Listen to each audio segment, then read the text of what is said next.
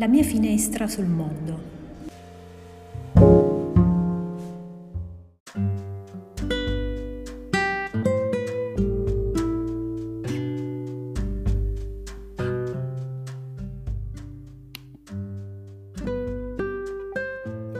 Il bisogno di amare e farsi amare. Quando apri una finestra, vuoi aprirti al mondo. Sei predisposto verso le novità, anche poco piacevoli, che possono darti delle emozioni, anche solo per rinnovare i pensieri della mente. Provi piacere anche quando sei triste. Vesti i tuoi occhi dei colori che si presentano davanti a te. Inspiri l'aria nuova e senti i profumi della vita che scorre davanti a te da quella finestra aperta. Hai il desiderio di rinnovare la tua anima e se in quel momento c'è il sole, ti chini davanti a lui ad assaporare il suo calore e la sua luminosità che ti riempiono di energia e voglia di vita. Adori ciò che ti si presenta di fronte ogni volta che apri una finestra sul mondo. La persona che ami è così, come una finestra che apri per godere delle emozioni che ti dona con il suo amore, perché è la sua esistenza e la sua presenza la tua ragione di vita. E ogni volta è sempre un'immagine nuova, profonda e inesplorata, piena di stupore. Vedi il sole nei suoi occhi.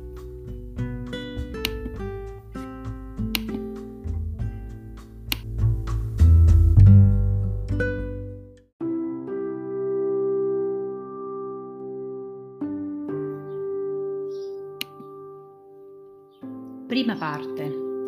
L'incontro. I pomeriggi d'autunno apparivano magici dalla casa di Carla. Dalla terrazza di casa sua si vedeva Roma in tutta la sua maestosità, con i suoi tetti e le sue cupole e il verde degli ampi parchi, e non lontano i monumenti che governavano la città, il cielo sembrava squarciato da un fulmine, talmente era pennellato di un misto intenso di rossi e gialli, difficili da distinguere.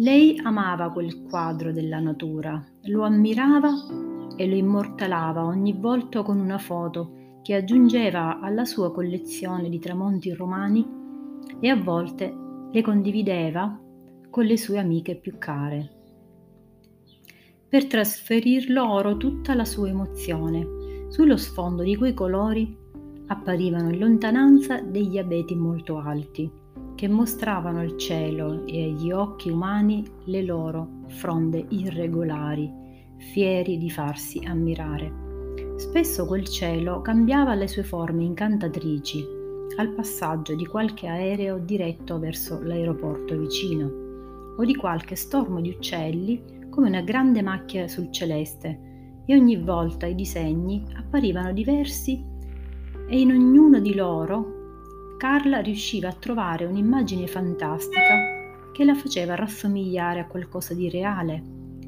che faceva da protagonista a qualche scena della sua testa. Guardando da quel punto della terrazza quel panorama e tutte quelle case che ne facevano da sfondo, la sua mente la riportava ai vecchi ricordi, ancora vivi dentro di sé, e le sue mani fredde si nascondevano dentro la calda vestaglia in pile che l'accompagnava durante tutte le ore trascorse in casa, da quando rientrava dal lavoro.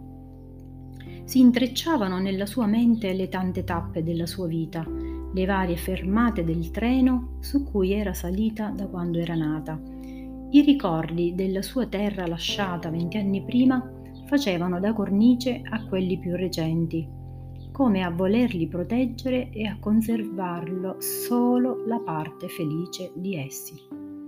All'inizio era stato traumatico separarsi dal suo ambiente protetto, dalle persone amate, dai luoghi e dai profumi che l'avevano fatta crescere, che avevano allietato la sua vita di bambina e ragazza, che l'avevano protetta.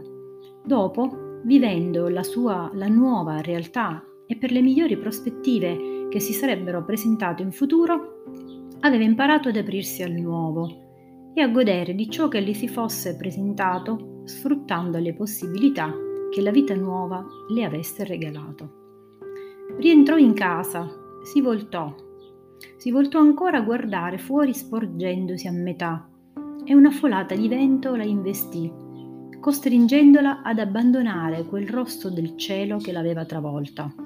Tornò a sedersi alla sua tanto amata scrivania dove lavorava per i suoi studenti, per inventare e creare lezioni accattivanti per il giorno dopo che li attirasse, che non li annoiasse.